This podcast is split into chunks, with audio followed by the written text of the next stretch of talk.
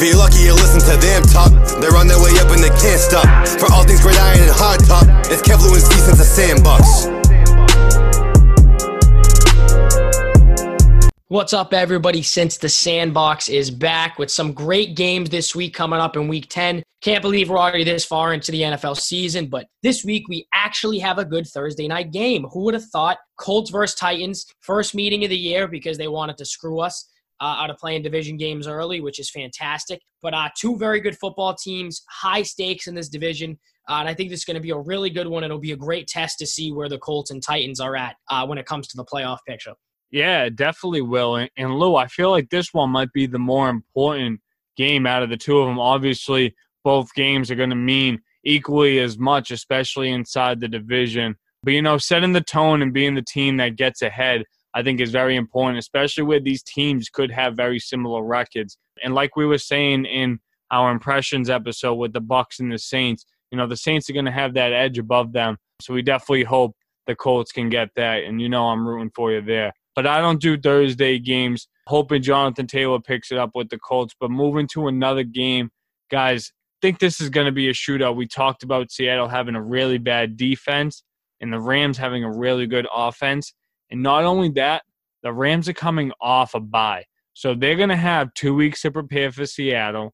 This is going to be a statement game for the Seahawks that they absolutely must win. So this is going to be some great football. That NFC West, I'm expecting you know a 30 to 30 something game. And honestly, I think the Rams might be able to edge it out. This is their home game. I know Seattle's good on the road, but I'm expecting these teams to split and just think that the Rams defense might be the difference. Don't ever use the uh, terms good Thursday night game and Colts in the same sentence ever again. But um, anyway, to jump to my games of the week and uh, a game I'm sure we're all excited for is that Bills Cardinals game. And, you know, I just think these are two really good offenses, two of the best young quarterbacks in the league, and two decent defenses. So definitely expect this to be a good game. Both teams are going to be looking for a big win in this game. So definitely going to be a good one. Definitely expect huge games out of both Allen and Kyler. I think this is going to be a young stud quarterback showdown. And definitely expect a big game again, obviously, from D Hop and Diggs. Diggs is definitely emerging as you know one of my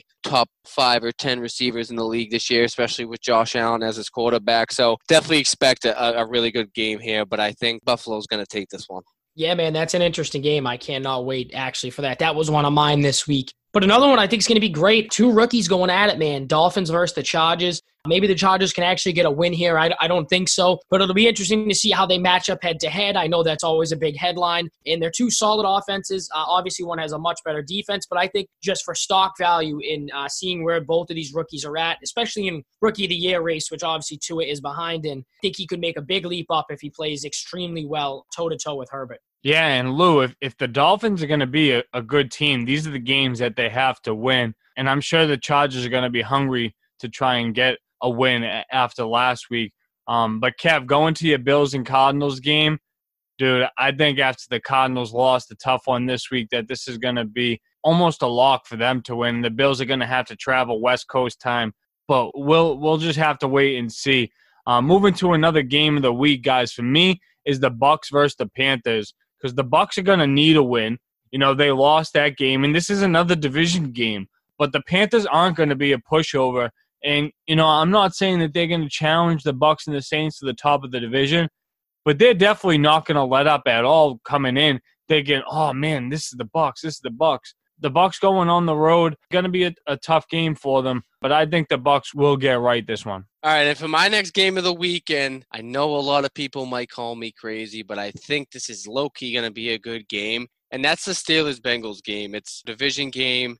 And I think, like we talked about in the impressions episode, the Steelers do tend a lot of the time to play down to the level of the competition. And I know I said that's nothing to worry about. And yes, I do still think the Steelers will win the game, but I do think the Bengals will keep it close. And obviously, we've seen, you know, if the Steelers do play down to the level of competition, this is, you know, a young quarterback and, you know, a good wide receiver core that if, if the Steelers play down to them, they really could be in jeopardy of, of being upset. And to be 8 0 and, and on your high horses and to come into a game like this and to play down to the level of your competition, these are always the games that we see teams like the Steelers drop. Well, not teams like the Steelers, but, you know, like 7 and 1, 8 0 teams drop at this point in the season because they come in and, you know, expect to steamroll the team and you got a young quarterback on the other side, good receivers. So definitely going to be, I think, a close game, but I do still think the Steelers will win. Yeah, I have one more, man. Kind of two teams I'm not a huge fans of, but I think it'll be a little bit electric without all the weapons that have that are on both teams. Uh, the Texans versus the Browns, man. I think that'll be a very exciting game. I know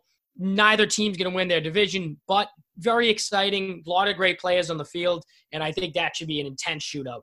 Yeah, that definitely will be an interesting game, Lou. I almost put that one down, but I wrote this one instead. It's the Vikings versus the Bears. Uh, and I talked about this a little bit in the impressions episode.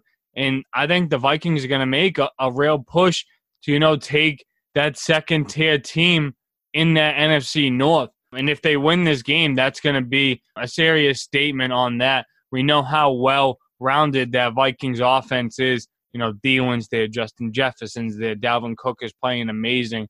So, you know, if, if Cousins can get the ball rolling and find his guys with enough time. I know that defense isn't what it once was, and their offensive line isn't anything crazy. But I think this can be, you know, a, a really slept on game to make some noise.